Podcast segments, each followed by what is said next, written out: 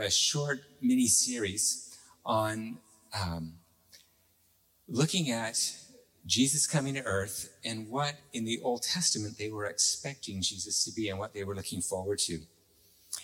Um, and so we're looking at Jesus being a prophet, a priest, and a king. Now, uh, if you know anything about the Bible, this is super important. That he would, in Revelation 1 5, it describes Jesus as being three things that he's the faithful witness, he's a prophet, he's the firstborn of the dead, he's a priest, and he's the ruler of the kings on earth. And so he's a king. So if you, uh, if you study anything in the Bible, him being a prophet, a priest, and a king is a very big deal. So I'm preparing this and I'm, I'm working it through and I'm thinking, who cares? Like if you, uh, you know, tomorrow, tonight, right now, do you care that Jesus is a prophet? Is that important to you? Is it going to change how you live tonight or tomorrow? Is it going to make any difference? Is, especially him being a prophet. How does this affect anything? How does it change the way that we live? How does it affect our hearts? And I think about the disconnect between things that the Bible teaches and the way that we live, and it can be hard to connect those things, can't it? Sometimes it feels as though the things in the Bible are a list of things that we should believe to be true. And we go, yes, if I'm a Christian, I have to believe these things. That's really important. And then I just live my life in a particular kind of way that I enjoy. And it's hard to see how the things that the Bible values are things that could actually change our lives. And so, what we want to be able to do in this series is say, how does the fact that Jesus is a prophet, a priest, or a king, how do these things actually change the way that we live? And so, today we're going to be looking at what a prophet is. So, let's begin. What is a prophet? Now, if you've heard that word before, maybe what comes to your mind, even if you would call yourself a Christian, is kind of a prophet is kind of like a Christian fortune teller.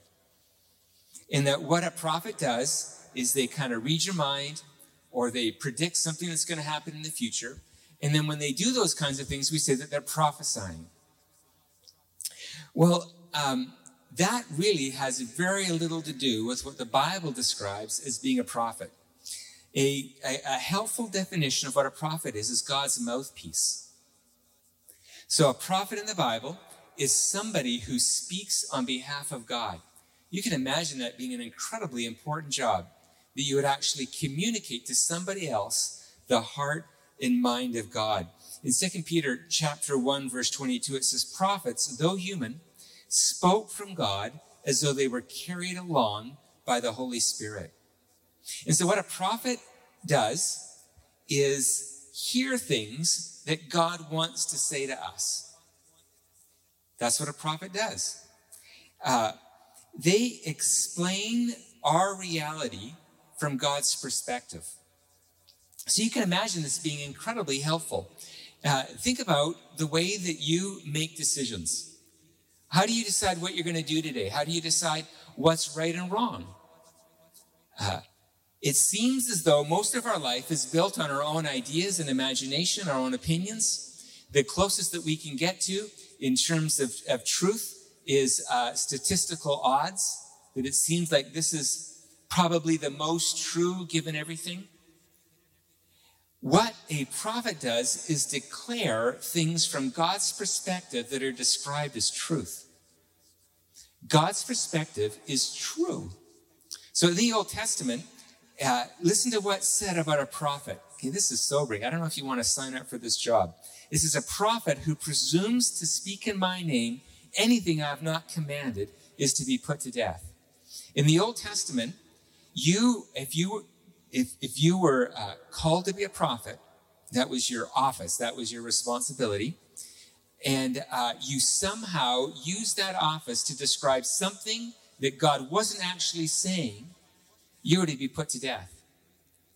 The office of a prophet, different than today, but in the Old Testament, the office of a prophet was God speaking through that person the truths of God. Incredibly important. Very reassuring. And so a very, very high standard because you don't want to go around saying that you're prophesying and really you're just only talking about human opinion. So a prophet is God's mouthpiece that liberates us from our human opinions and understanding. Uh, you know, I, I, I think about the primary prophecy that has been given us is the Bible. It's described as a prophetic word in 1 Peter. Without the Bible, we're left with having to invent life on our own terms.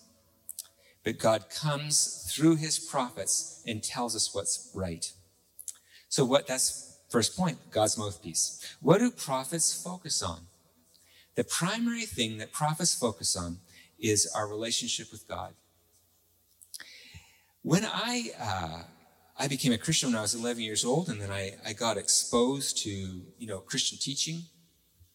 And one of the things that I was taught very early on is that there's two kinds of gods in the Bible. There's the Old Testament God and the New Testament God. And they were very, very different. In the Old Testament, God was mostly upset and super angry. And so he was full of wrath and judgment. And then when the New Testament came on and Jesus came on the scene, then he became a better kind of God. He was much more loving and kind and generous. And, uh, and this is the God that we always want to worship. And so people, when they read the Bible, they go, well, I'm really not very interested in the Old Testament. I much more prefer the New Testament because it's much happier. Jesus dies for my sins. I really like that part. And so we can kind of ignore most of the Bible thinking that the message of the Old Testament is really a message of judgment and condemnation. And nothing can be farther from the truth. When prophets prophesied in the Old Testament, what they were always communicating was God's heart for relationship and what a healthy relationship with God would look like. But here's the problem. It's not that God was judgmental, it's that the people kept not wanting a healthy relationship with God. And so, as the prophets spoke to the people, outlining the love of God and his desire for relationship, they would say, uh, No thanks. I'd really much rather do something else. And so the prophets are continually coming to the people and say, Look, this is what God wants for you, and you keep choosing things that alienate you from God, and you end up condemning yourself by the choices that you make. I want to read one uh, excerpt. It's a small excerpt from the Old Testament that, if you want to summarize what uh, what God would speak to his people about prophetically in the Old Testament, this is how it goes. It's in Hosea chapter 11. Uh, God says, Look, uh, here's the kind of things that you do. You take your children and you, you literally burn them to other gods. I can't tolerate that. The way that you relate to one another, you have murderous thoughts and you only have evil intent towards others. You lie, you cheat. There's blood on your hands. There's no way that I can ignore that in good conscience. I wouldn't be a good father. And so I have to, I have to, for the sake of protecting others, I have to intervene and I have to pronounce judgment. But listen to how he talks in Hosea chapter 11. This is the, if you want a glimpse into the heart of God and the wrestling that he does inside. My heart is changed within me. All my compassion is aroused. I will not carry out my fierce anger, nor will I devastate Ephraim again. Word for Israel. For I am God, not a man, the Holy One among you. If you want to know God's heart, read the Old Testament and discover you know, I, I, was I was thinking about this sermon. I had a, a really, I mean, it's kind of a, a dumb analogy, but it's the best that I could think of. A few years ago, we had a dog, and the dog's name was Teddy. And uh, it got to the point in Teddy's life where he was blind, he had a liver disease, it was not going well. And so we decided that the most loving thing to do was to put this dog down. Uh, and we thought that the, the best way to do that would be to be at the vet when this happened. And so we take our, our family pet to the vet and they say, Sure, you want to do this? Yes, we think that it's just out of mercy to the dog that, uh, that we, we think that we should do this. And so they, they give a dog an, an injection that kind of puts them into a sleep, and then they give them a lethal injection. And we're all there, the family's there and then they're the, the vet is listening to the heart beat. And then when the heart stops, he says, uh, he just goes like this. And I remember in that moment thinking, I made a choice to end a life. And it's not a human life, but it's a life. And I made a choice to end a life. Should I, blind, liver disease, should I have prolonged that life? Um, was it just thinking about ourselves? Was it just inconvenient? Um, I'm sure that, you know, our dog would have wanted to live longer. These are the things that go through your head, right? And then I'm thinking, uh, God sustains all life. The reason why you are breathing right now is because God has decided to let that happen. Now, I have this tiny little glimpse of the responsibility of a life, and it's overwhelming. And God concerns himself with 7 billion people and the responsibility to show kindness to everybody, but also to make sure that in his kindness, we don't hurt one another and violate our relationship with God. Can you imagine? How do you handle that kind of pressure? How do you how do you make decisions? I remember reading in the uh, in, in the beginning of the Bible, people at the beginning of humanity would live for a thousand years. That's a long time. And then God looked at humanity and says, in the, in the, uh, the length of people's lives just causes them to be more and more violent and unkind to others. And so I'm going to make a decision and I'm going to put a number on how long people can live for. It's going to be 120 years. And I'm not going to let anybody live beyond that. I don't know, maybe there's an exception. I haven't heard of anybody that was longer than 120 years. But imagine being the one to think that and then do that. This to me is remarkable.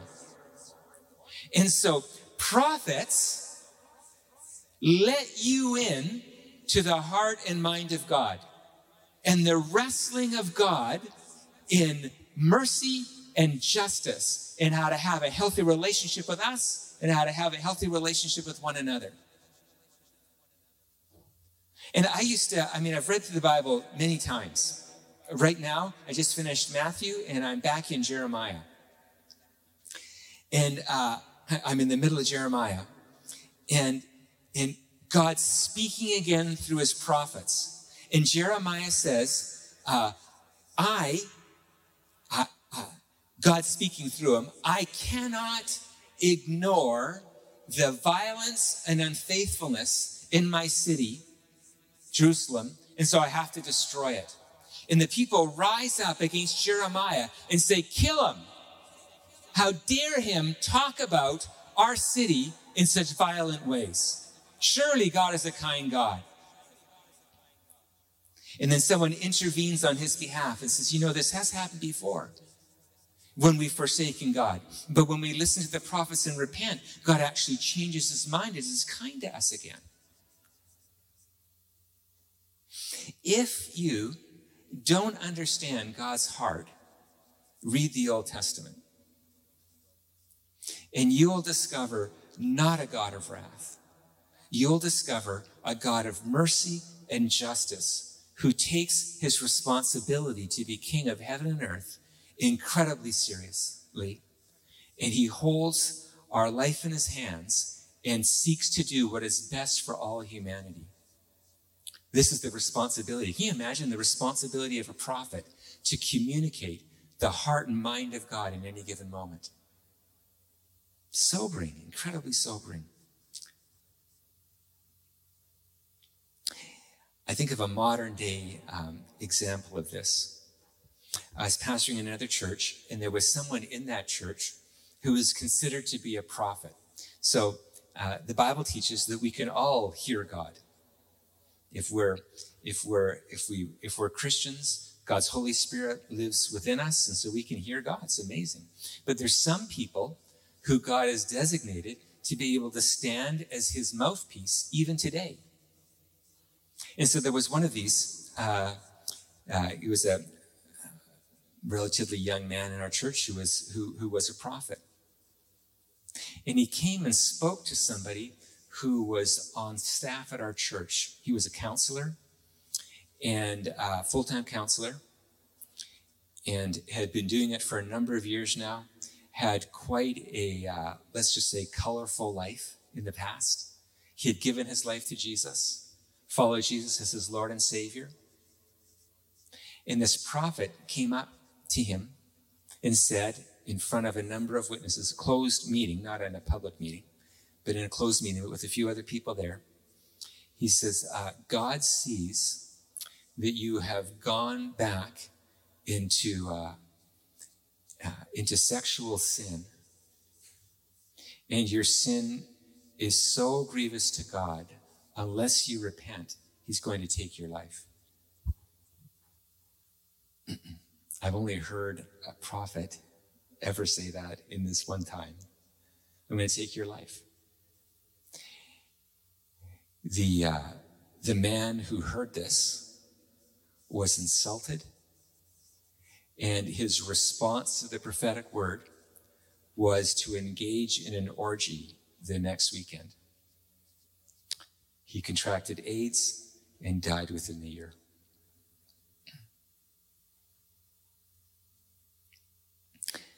Prophets describe our reality from God's perspective and call us to recognize who we're actually dealing with when we live our lives. So I don't know about you, but I prefer to live my life not thinking about any of those things. I don't want to think that He's allowing me to breathe. I don't want to think that uh, when uh, when we when we kill children through abortion, that that brings judgment on our nation. I don't want to think about those things. I just want to live a happy life and not think too deeply. And prophets bring God's perspective into our reality in the most profound of ways. So, this is who we're dealing with. Now, how is Jesus the prophet. Um, he is the source of all prophecy because he's God, and he's the fulfillment of all prophecy. And we'll find out how in a minute. In John 1:14 it says this, the, the word became flesh and made his dwelling among us. Jesus is the word of God, meaning he is truth himself. He doesn't just think up of truthful ideas, he is the truth. And so everything that he says is right and pure and just and holy. And this truth that prophets spoke about have, has now come and is actually living among us.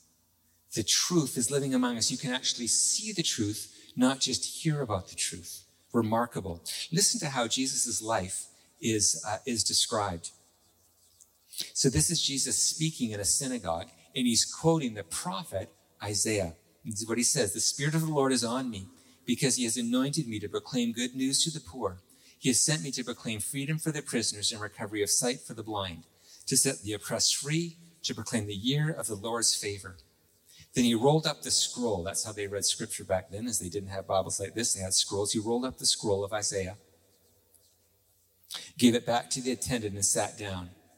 The eyes of everyone in the synagogue were fastened on him. Why? They've heard that uh, quote from Isaiah probably dozens of times before, maybe even hundreds. And he began by saying to them, Today, this scripture is fulfilled in your hearing. I'm the prophet who's come to proclaim the year of the Lord's favor, recovery of sight, setting prisoners free. I don't just talk about it, I'm going to do it. And so Jesus comes on the scene And all that prophets talk about, he now does. Incredible. Can you imagine living in Jesus' time and actually not, I mean, it's, it's how we live now, right? It just, God kind of seems one step removed from reality. And what we find here is that the prophet is not just the mouthpiece, but the body that actually does what God wants done because he is God. Wow. I would give anything to be in that time and watch that. So, Jesus is the long awaited prophet, the long expected prophet. He is the one who you've heard about God, now you see him. He's been the source of everything that's been said through the whole entire Old Testament. And now that word is personified. That word is a living being standing in front of you, not just declaring, but demonstrating the truths of God. The Holy One among us. Absolutely remarkable. So, you have this, uh, you have a, a group of people called the Jews are longing, unlike, unlike Canada, they're longing for their prophet to come and he arrives. This is the moment. Incredible. And most of the people reject him. You, you would think that, yeah, I can kind of see why they reject the Old Testament prophets because they're just speaking. They can't really see God directly. So, okay, I get it. But then now God's son comes and they still reject. Why? Why wouldn't they listen to their long expected prophet? Listen to Matthew 21, and this is what we'll end with. This is parable. Matthew 21, verses 31, 33 to 41. Listen. Um, there was a landowner. This is a story that has spiritual meaning to our lives. There was a landowner who planted a vineyard he put a wall around it, dug a wine press in it, and built a watchtower. So this is a landowner. By the way, this landowner is God. All right? And God creates the world beautifully for us. God's allowing, I think most everyone in this room, if you want to, to be able to work, to be able to have, uh, to be able to have a, a, a meaningful life. And he gives us this, this world. Here, it's yours. We're the tenants. He then rented the vineyard to some farmers that's you and I, and moved to another place. When the harvest time approached, he sent his servants, and his servants are the prophets. He would send his servants to the tenants to collect his fruit. So he says, Look, I've made this whole world for you. I would ask that out of respect and gratitude, you would give me a tenth of, uh, of the produce that you've been able to create. It would be an act of worship and gratitude to me. It would help in our relationship. The tenants seized his servants. They beat one, killed another, and stoned a third. This is how they treated all the prophets in the Old Testament. Luke 13 refers to this, verse 34. Then he sent other servants to them, more than the first time, and the tenants treated them the same way. Somebody comes in truth to tell you something, and you kill them. Why would you kill somebody for telling you the truth? Why did they want to do that to Jeremiah? Why would they want to do that to the prophets all through the Old Testament and ultimately to Jesus? Why would you want to kill somebody for telling you the truth? Just incredible in my mind. Then the landowner, uh, oh, sorry, last of all, he sent his son to them, Jesus. They will respect my son, he says. Can you hear the longing in his voice? I have sent my prophets for, uh, you know, a few thousand years, and they've rejected every one of them. I know what I'll do. I so long to have a relationship with my children. I'll send my own son. Surely they'll respect him. You can't, you can't disregard my own son. They're not that evil, are they?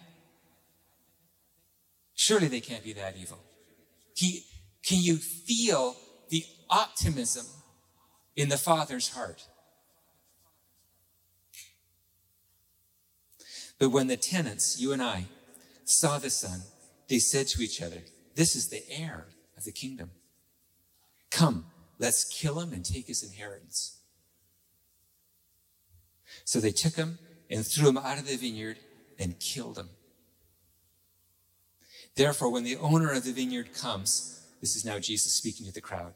Therefore, when the owner of the vineyard comes, what will he do to those tenants?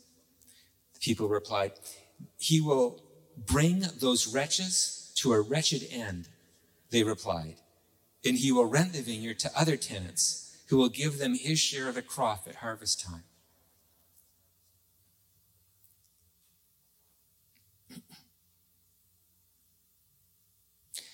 Why would you and I not want to listen to the truth? Why would we, why would we just not want to? How could we be a tenant that would be so upset with the message of relationship and respect and honor and love? Why would we be so upset to give 10%? Pardon me for this is a horrible pun, but it's the best I got. Uh, Short sighted profit blinds us to the long expected prophet.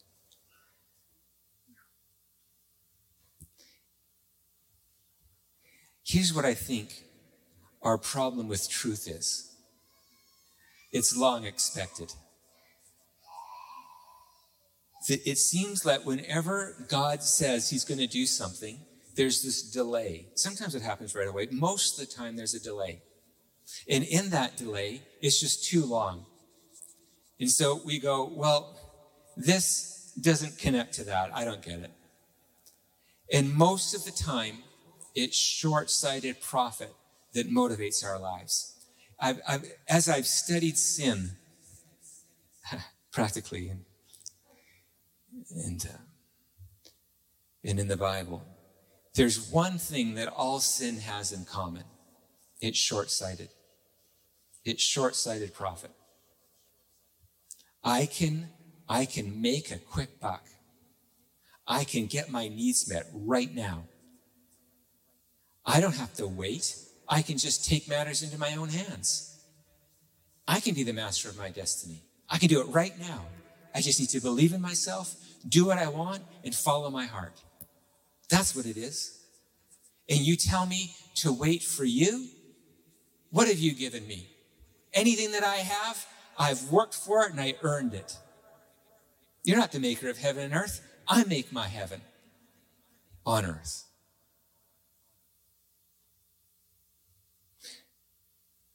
I think what bores us with prophecy is short sighted profit. I can just get what I want now.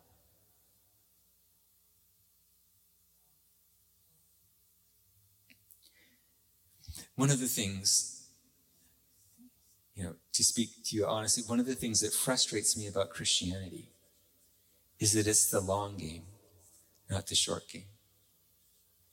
Christianity does not make sense unless you have about a hundred year context to it. At least. I think it should be thousands, but at least a hundred year context. It just doesn't make sense.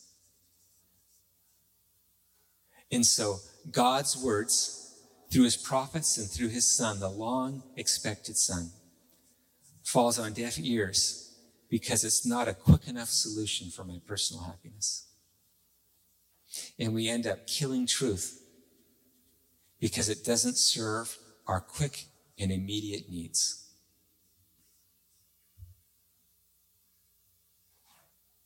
Far and away, my biggest problem with God, far and away, is his apparent delay in answering my prayers. Far and away. I ask for things, and they mostly take a long time to occur. Mostly they do. Beginning with my own change of heart, to also the things that I pray for other people. And I, and I live in the frustration of uh, living a short sighted life in the context of a long expected prophet. And it's hard to live in that tension for me. I don't know if it is for you, but it is for me. This is how Mark 8 responds, verse 36 in conclusion. For what does it profit a man to gain the whole world and forfeit his soul? Truth gives us 2020 vision. Truth allows us to see the moment of our life in light of eternity. Truth is our salvation.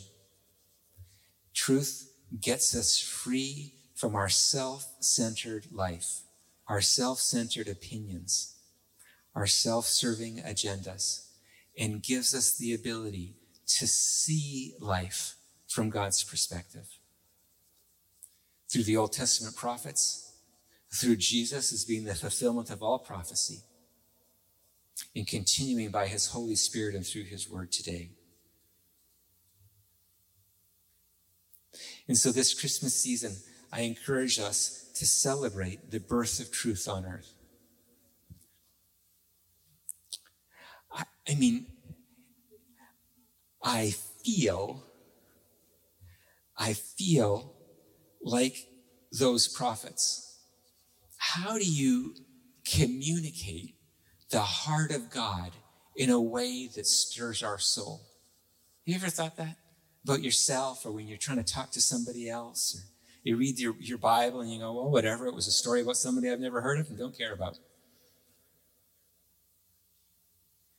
How do we let truth penetrate our heart again? And I think from Scripture, it's clear to give up short sighted profit for long expected truth. Can we please, as a community, have a vision that's longer than our immediate needs. And be willing to endure in a way that allows us to stay faithful to our God. And to discover not that we were clever and pulled together a life, but that He was faithful and that He was good. So I would like to pray for us as we consider this Christmas season that, that we would be able to receive together the birth of truth coming in person and not be like those of the old and can I say today, Old Testament and today, that hated truth and wanted to kill it. But that we would welcome truth into our heart and see it for the salvation and good news that it really is. Father, we confess this evening. It's hard to see. It's hard to see your truth.